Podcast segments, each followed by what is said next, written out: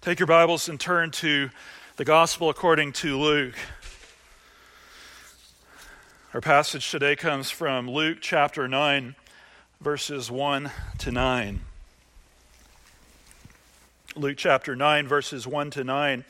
This morning we are looking at another uh, watershed moment, you might say, in the Gospel according to Luke.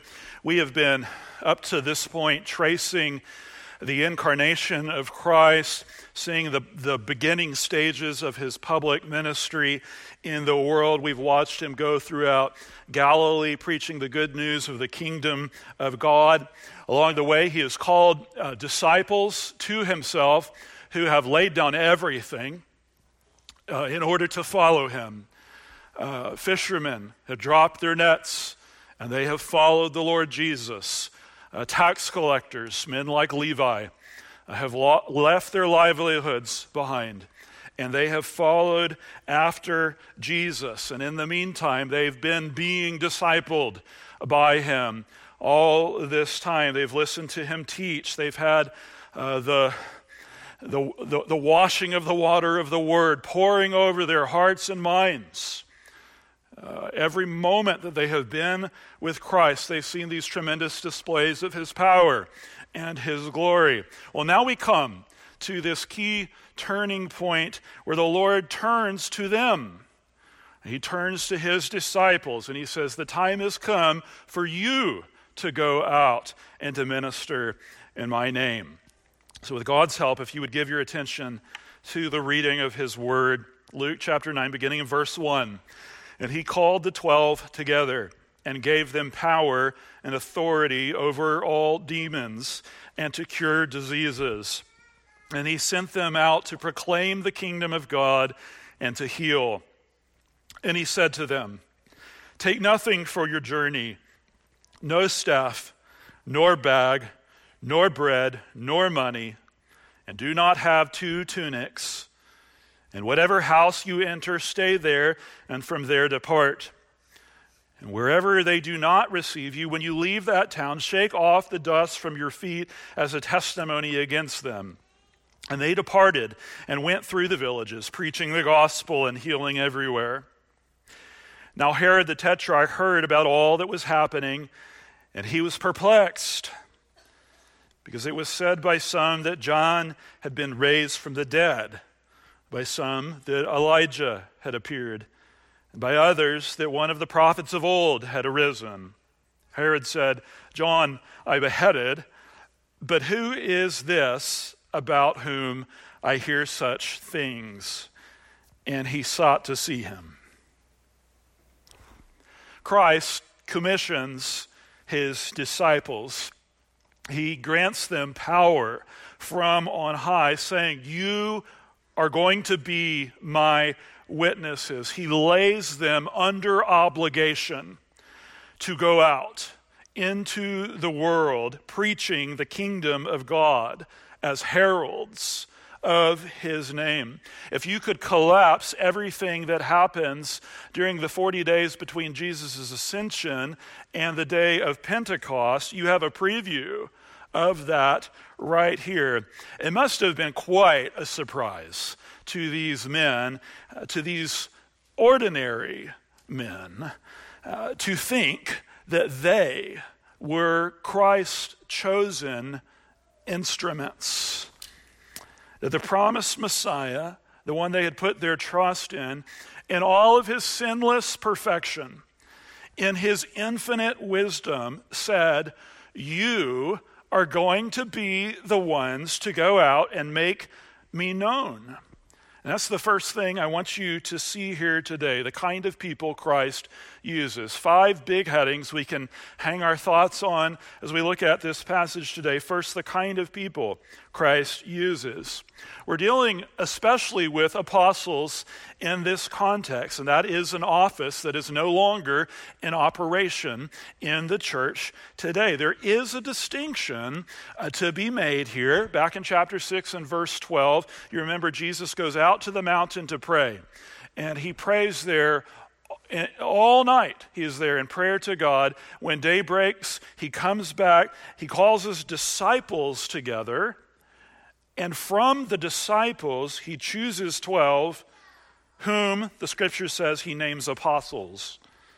So there are disciples, there's that larger body, and then there are apostles chosen by the Lord Jesus from that number. They're men especially chosen by Christ. They weren't appointed by the church as you have elders in the church today. They're men who had seen the risen Christ. They played a special role in the formation of the early church, along with uh, the prophets of old, as the foundation upon which Christ is building his church today. The Lord Jesus himself being uh, the chief cornerstone. We are evidence of Christ's faithfulness to his promise. So there is a distinction to be made. And at the same time, uh, there is great instruction and profound encouragement in this text as we look at the kind of men Jesus chooses. As we look at the kind of men Christ calls to himself and says, You are going to go out. They're ordinary. They're ordinary men. Brothers and sisters, they're just fishermen. They're tax collectors. They were not especially learned men. They are as underwhelming as the bunch of us. So, by what standard were they qualified? By what standard were they qualified to go out on Christ's behalf? Jesus had called them. Jesus had called them. He had called them to himself in the same way he has called us. First, he had called them to put their trust in him. My sheep hear my voice, and I know them, and they follow me. They follow me. They were men who had put their faith in him, they had submitted themselves to his lordship. I don't know if the phrase is still used anymore, but, but they were sold out. They were sold out to him. They had spent time with Christ. They were uh, men who had been under his tutelage, they'd been discipled by the master. And now they're being sent out. They're being sent out to make disciples themselves. Church, that is the pattern. That is the pattern that you see clear through the end of Christ's ministry. When Jesus walked out of the empty tomb, the resurrected Christ, he appears to his trembling disciples. And you remember how they're hiding behind lock and key on account of fear of the Jews. What were some of the very first words he speaks to them? As the Father has sent me, even so I am sending you. So, in the counsel of God's will, the Lord Jesus delights to take helpless sinners and turn them into enlisted agents in the kingdom of God. He takes helpless sinners, he turns them in to enlist, enlisted agents in his kingdom. That's the paradigm, brothers and sisters. It's a paradigm so basic to the teaching of the New Testament that it is, it's easy to forget. It's so foundational, so fundamental to God's program of salvation, yet so uh, frequently overlooked. Christ comes to save, but he also pulls the saved into his mission to go and make disciples, to seek and save the lost, not in their own power, but as an extension of his power. 2 Corinthians 5 Therefore, if anyone is in Christ, he is what?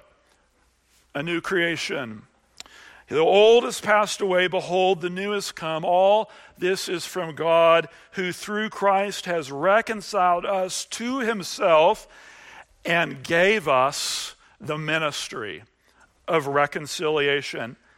That is, in Christ, God was reconciling the world to himself, not counting their trespasses against them, and entrusting us with the message of reconciliation. Therefore, we are ambassadors for Christ, God making his appeal through us. Church, this is how uh, we are to conceive of our purpose in the world.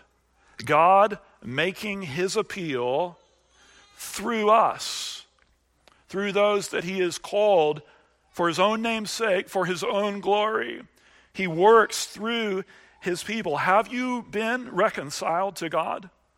Have you been restored through the personal work of the Lord Jesus Christ to God the Father? If that is the case, you have been entrusted with the message of reconciliation, with the ministry of reconciliation.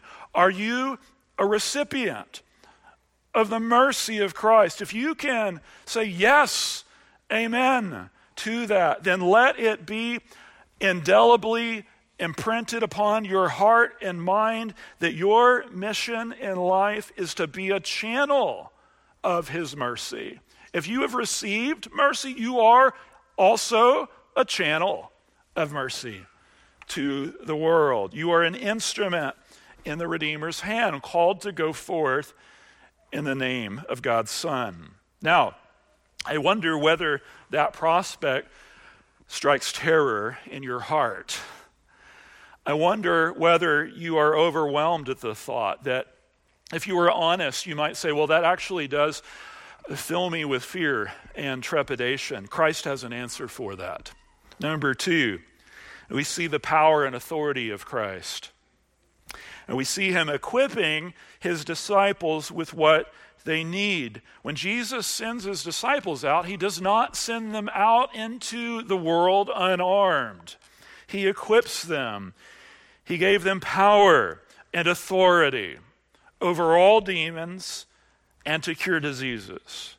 And notice here, church, that it's his power that they possess. It's nothing intrinsic to them. The text doesn't talk about their strength, it doesn't talk about their ability. Jesus isn't combing through the crowds. He is not looking for the most able bodied men. This is not a, a, a, kind of special ops team in the kingdom of God. On the contrary, who does he choose?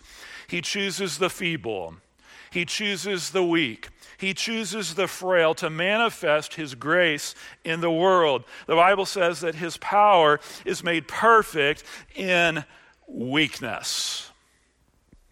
In weakness. So it's in his power that they go out, it's in his authority that they go out. It's his authority by which they are commissioned and sent out into the world. It's not something they take to themselves. You get, again, you see how this functions almost like a, a dress rehearsal for the Great Commission. All authority in heaven and on earth has been given to me. Go therefore. The Great Commission does not begin with go, therefore. It begins with all authority in heaven and on earth has been given to me. Now, again, the particular context here deals especially with extraordinary, uh, special apostolic exercise of Christ's power and his authority as they go about. You can see it in the text. They are exorcising demons, they're curing diseases. This is what Paul uh, describes as the true signs of an apostle signs and wonders and mighty works. But there is an application here for us. What is it? How does this shape the way we think? Well, Jesus has said that it is through the proclamation of the gospel he is going to build his church, and that the gates of hell will not prevail against it. He sends us, he sends his people out as representatives to plunder the, the domain of the devil. That's what the gates of hell represent. Gates are defensive measures. So, in a way that parallels the apostles' ministry, we go out and we do encounter resistance. Uh, we do encounter uh, rulers, authorities, cosmic powers over this present darkness, Ephesians 6, spiritual forces of evil in the heavenly places. But just like the apostles, Christ has not left us unarmed. He has equipped us with power. He has equipped us for the battle. The power and authority of the very Son of God goes with us. What did Jesus encourage his disciples with? He who is in you is greater than he who is in the world. We do not go unarmed. So remember this as you are confronted with your weakness. Uh, those of you who are going, uh, Lord willing, to Georgia in a couple months, remember this. You don't go unarmed. Those of you who think about your neighbors next door, the power of the risen Christ is with you. In fact, don't lose sight of your weakness as you go, but also remember the surpassing power belongs to God and not to us. Though we walk in the flesh, we are not waging war according to the flesh. The weapons of our warfare are not of the flesh, they have divine power to destroy strongholds. We know, church, it's the power of the Spirit working through the open statement of the truth that unveils the glory of the Lord among those who are perishing, that brings souls to a saving knowledge of Christ. That is our desire. We want to see the lost come to know the Lord Jesus Christ and all of his saving power, but we cannot make that happen. Only Christ can. Only the Spirit of God working through the power of his word can, can unveil the glory of Christ, can lift that veil over the hearts of men. It's not our cunning. It's not our skill set. It's not how winsome you are. It's not having the right turns of phrase. It's the gospel that is the power of God unto salvation. And it has pleased God and the counsel of his will to choose you to be sent out in the strength of his might, vessels for his glory, disciples who go out and make disciples. Now, by what means are disciples to be made? Number three, look at verse 2. He sent them out to proclaim the kingdom of God and to heal. That's number three, the proclamation of the gospel we see here. So the power and authority was not given to build uh, these men's petty uh, little kingdoms, uh, something for their own name's sake. It was for the kingdom of God.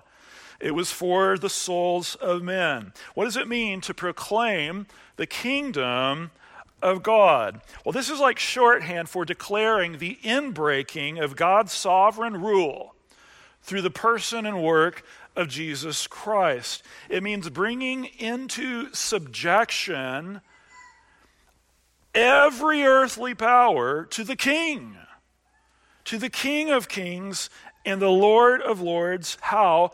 Through the obedience of faith. In Old Testament terms, it means declaring what Psalm 2 says. Now, therefore, O kings, be wise, be warned, O rulers of the earth. Serve the Lord with fear, rejoice with trembling. Kiss the Son, lest he be angry, and you perish in the way, for his wrath is quickly kindled. Blessed are all who take refuge in him. You see how the hope and the warning are both there, they're both held out.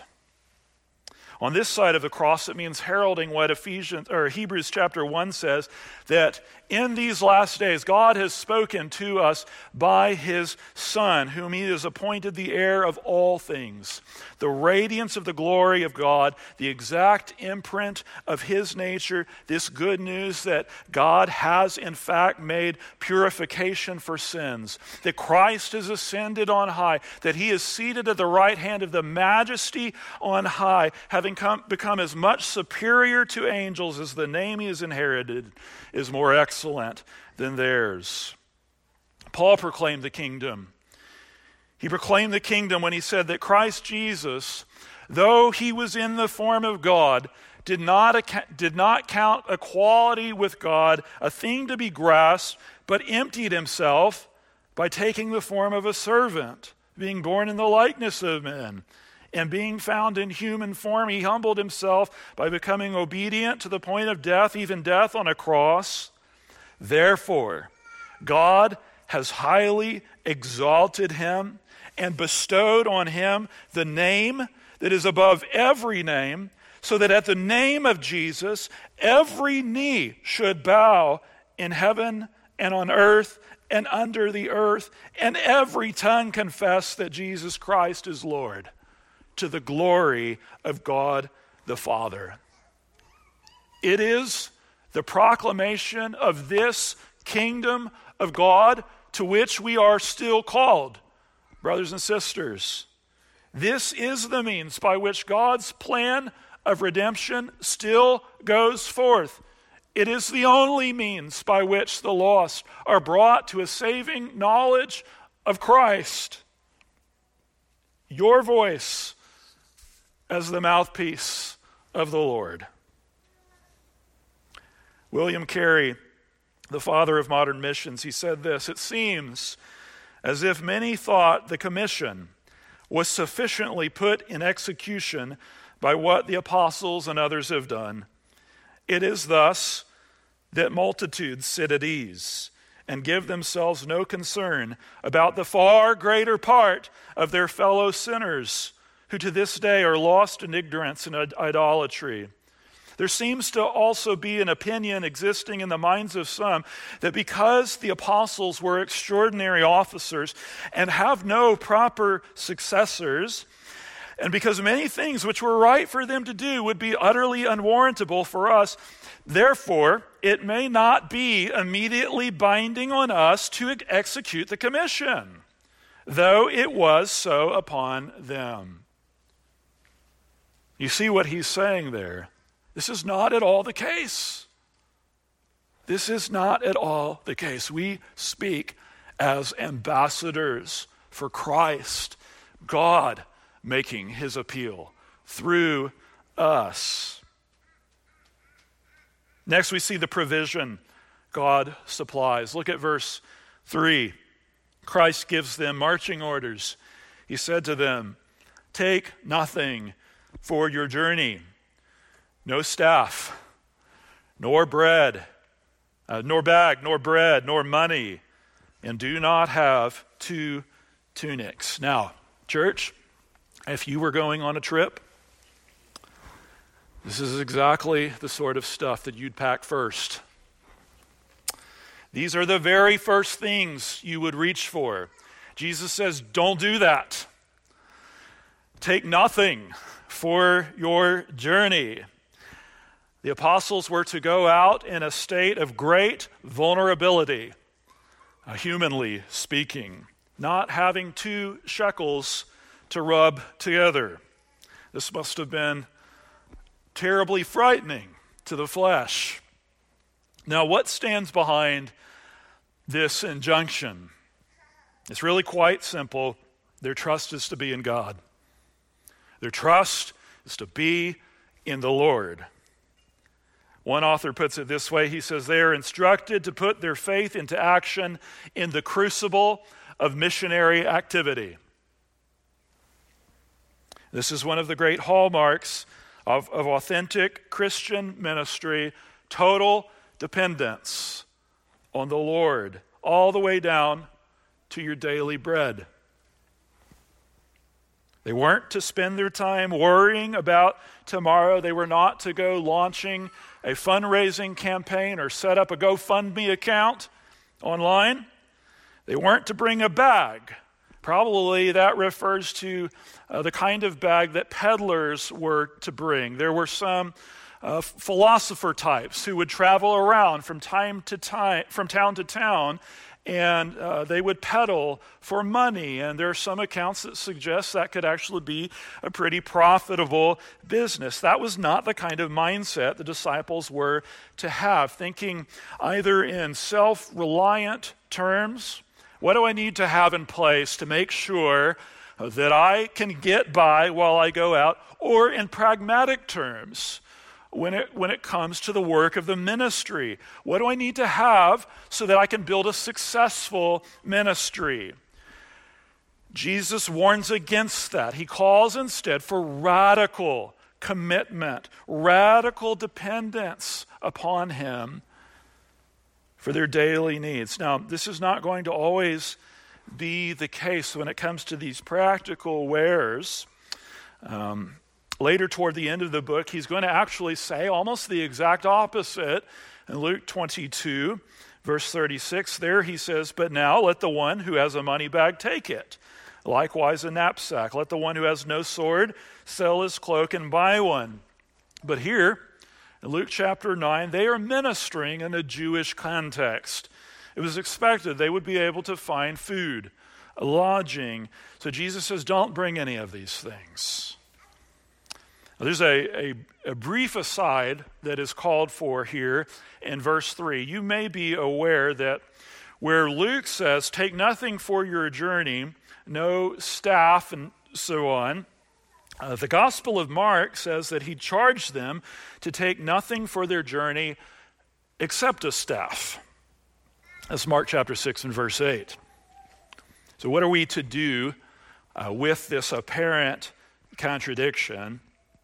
There are a couple things to notice. First, some Im- important uh, points of agreement. In both accounts, everything else is held in common. They both include the prohibition against bringing bread and bag and money. Uh, Mark says something, though, that is helpful here. He says something that Luke does not include in his account. Mark says, wear sandals. Of course, you're going to need, need sandals uh, you cannot walk through the countryside going barefoot, so wear sandals. Now, how in the world is that helpful to the question at hand? Well, if you turn over to the next chapter uh, in the Gospel of Luke, in Luke chapter 10, you'll find there the commissioning of the 72, a very similar passage to what we're looking at today, with one important nuance that I think sheds some light on our passage.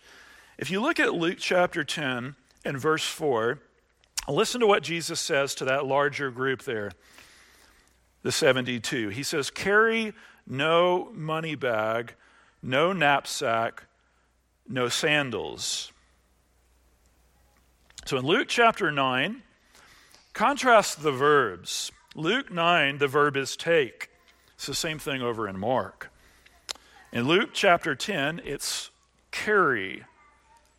Mark says wear sandals. Luke chapter 10 says carry no sandals, which raises the, the question why would you carry sandals? Well, you wouldn't.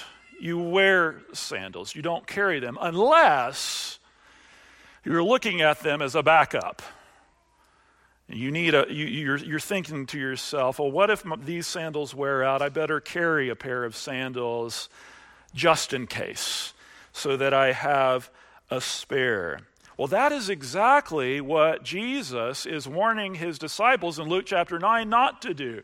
He says the same thing with the tunic. Of course, you're going to wear a tunic. Don't wear two tunics.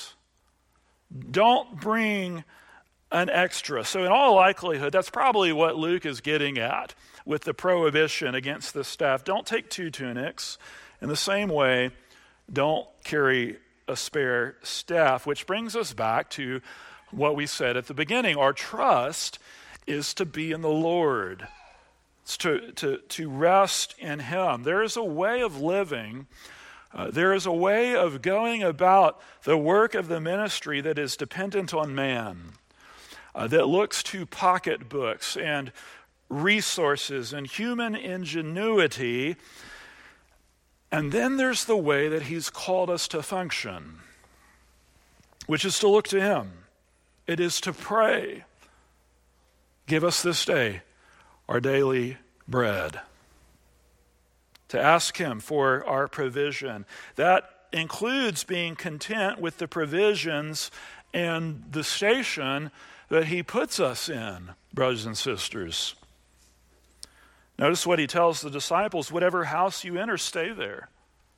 And from there, depart. In other words, don't always be moving around Don't always be trying to find better accommodations. Don't look at the ministry of the word as a means of upward mobility, uh, trying to see how well you can make it out. Whoever welcomes you in, be content. Be content to stay there. Next, we see the possibility of rejection.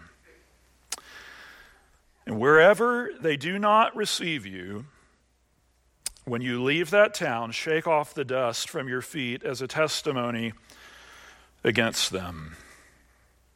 Now, I hope that you have been reminded today of your mission as a follower of the Lord Jesus Christ, that you are a disciple maker. If you haven't been reminded that you've been freshly convinced uh, from God's word, having been convinced, we need to be uh, prepared for the kind of expectations that we should have as we go out into the world. And you can see that here in verse 4. Jesus doesn't want his disciples to be under any kind of false pretense about the kind of reception they're going to have as they go out. It is presumed that there will be some who do not receive you. Remember that, church. Remember that, brothers and sisters. You will go out as ambassadors for Christ, having spent time in prayer, uh, possessing all of the things that we have seen today, the power and authority of the risen Christ.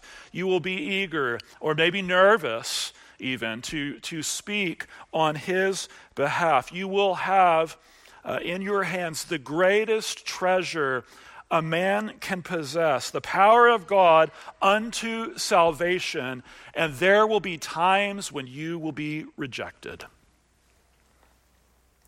There will be times when you will not be received.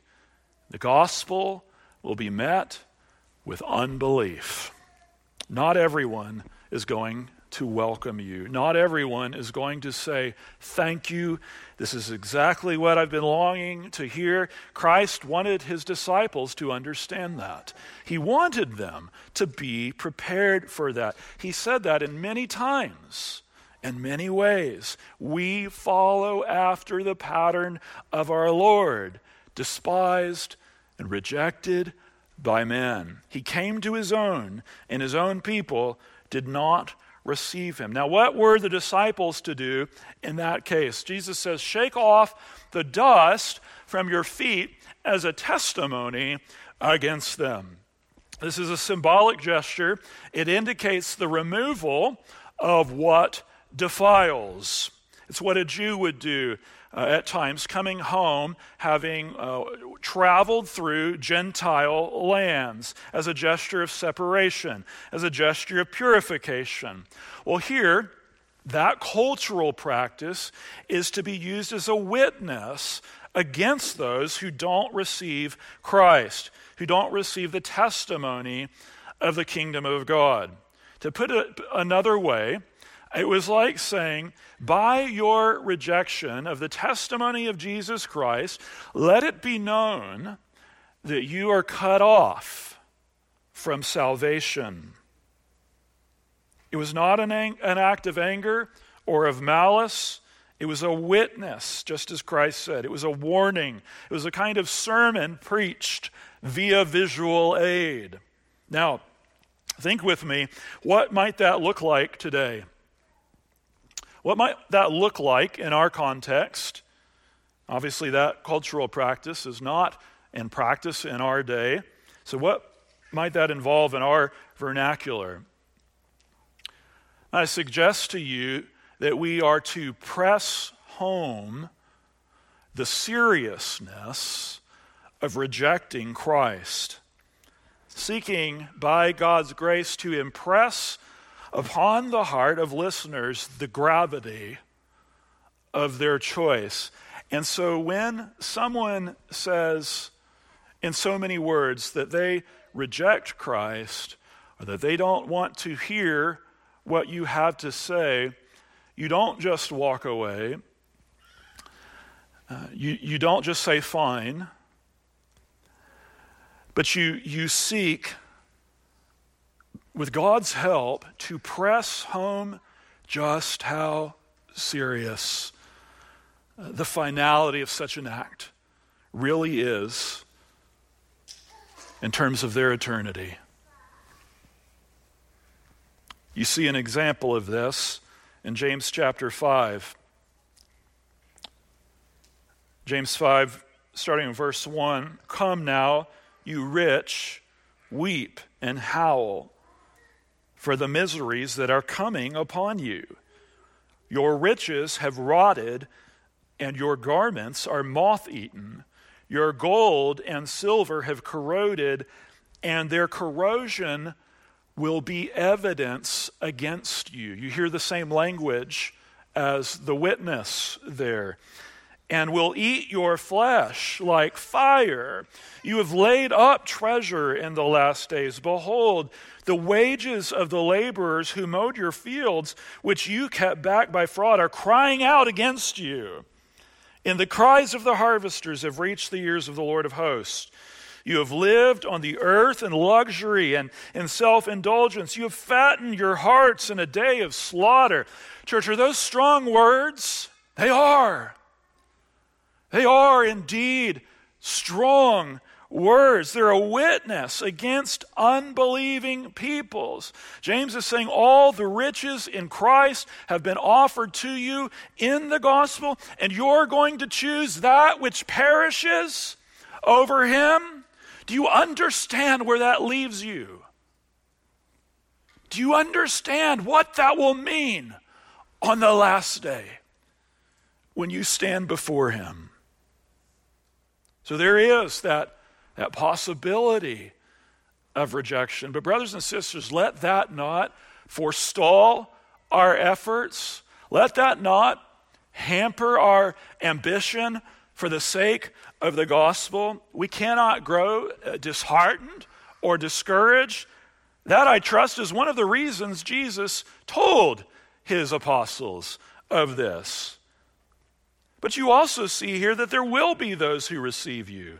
There will be those that respond to what you proclaim. That too is implicit in the text. In fact, later in that passage uh, that I mentioned earlier from Luke chapter 22, where Jesus goes on and he says, Okay, you can bring the, the money bag and the, the knapsack and, and all of the rest. He says, Then when I sent you out and you didn't have any of those things, did you lack anything? Their answer nothing. Nothing. The implication being the gospel did make inroads. There were those the Spirit gave ears to hear and eyes to see. They responded. And so the disciples went. And they ministered both to people's uh, spiritual and physical earthly needs. They ministered in both word and deed, and God blessed them as they did, as they relied on His power and His gracious aid. Disciples making disciples. May it be so among us. Now, in the middle of this uh, narrative of the sending out, we have inserted this note about Herod hanging over uh, like a cloud. Uh, verse 7 says Herod the Tetrarch heard about all that was happening. Galilee uh, was Herod's purview, and so uh, you expect that he would take an interest in what was happening there.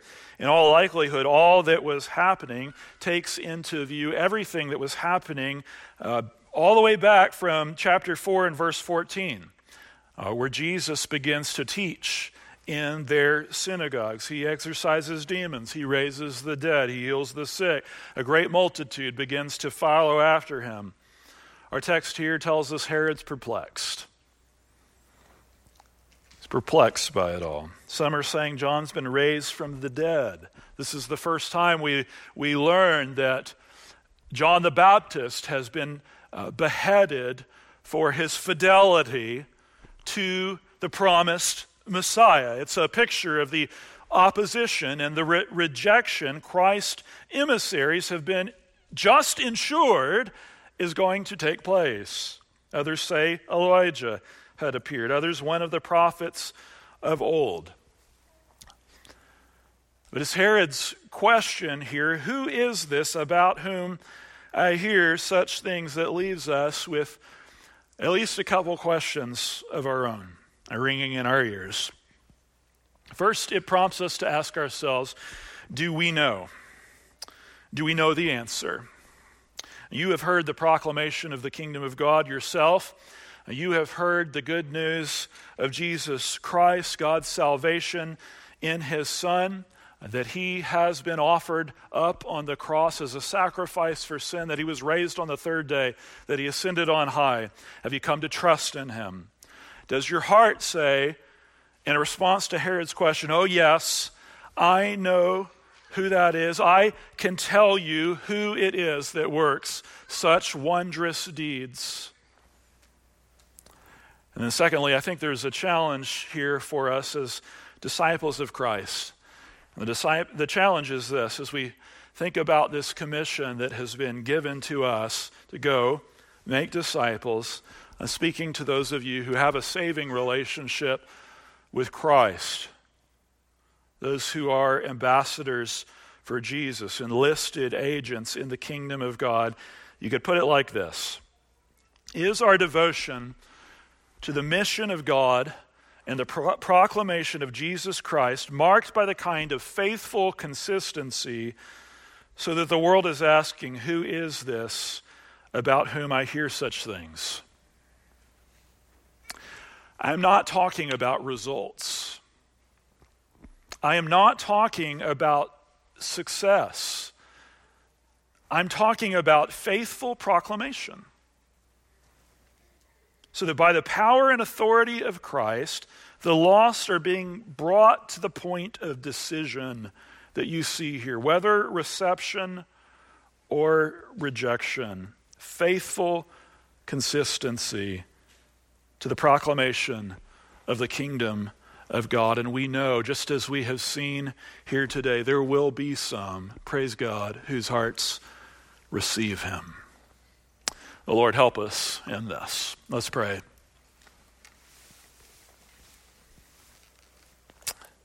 Father in heaven, we ask for your help and what we have just spoken about. Lord, we pray that you would rouse us, God Rouse us, Lord, to heed the call spoken by Christ and that we would know something of William Carey's fervor and passion to make Christ known. And we pray for help and faithfulness to your mission. Uh, we ask, Lord, that this purpose as uh, ambassadors for Christ, that would be so clearly engraved upon our minds that it would supersede all other worldly duties, that it would inform all of the relationships that we have on earth. Lord, we thank you for those who have brought the gospel to us, who've been faithful to preach good news. Lord, most of all, we thank you for Jesus. We thank you for our all sufficient Savior. Thank you for the gospel and for the promise of your word that if we confess with our mouth Jesus is Lord and believe in our hearts you raised him from the dead, we will be saved. God, draw the lost to yourself, we plead with you this day.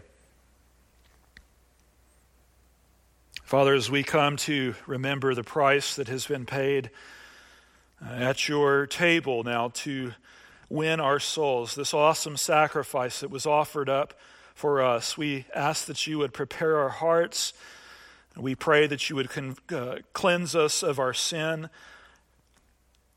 Help us to examine ourselves, to discern the body as we eat and drink that we might do so in a worthy manner, knowing, Lord, that this worthiness isn't something that comes from uh, getting ourselves straight, but by acknowledging our unworthiness, confessing it, being clothed in the righteousness of Christ. This we pray in Jesus' name. Amen.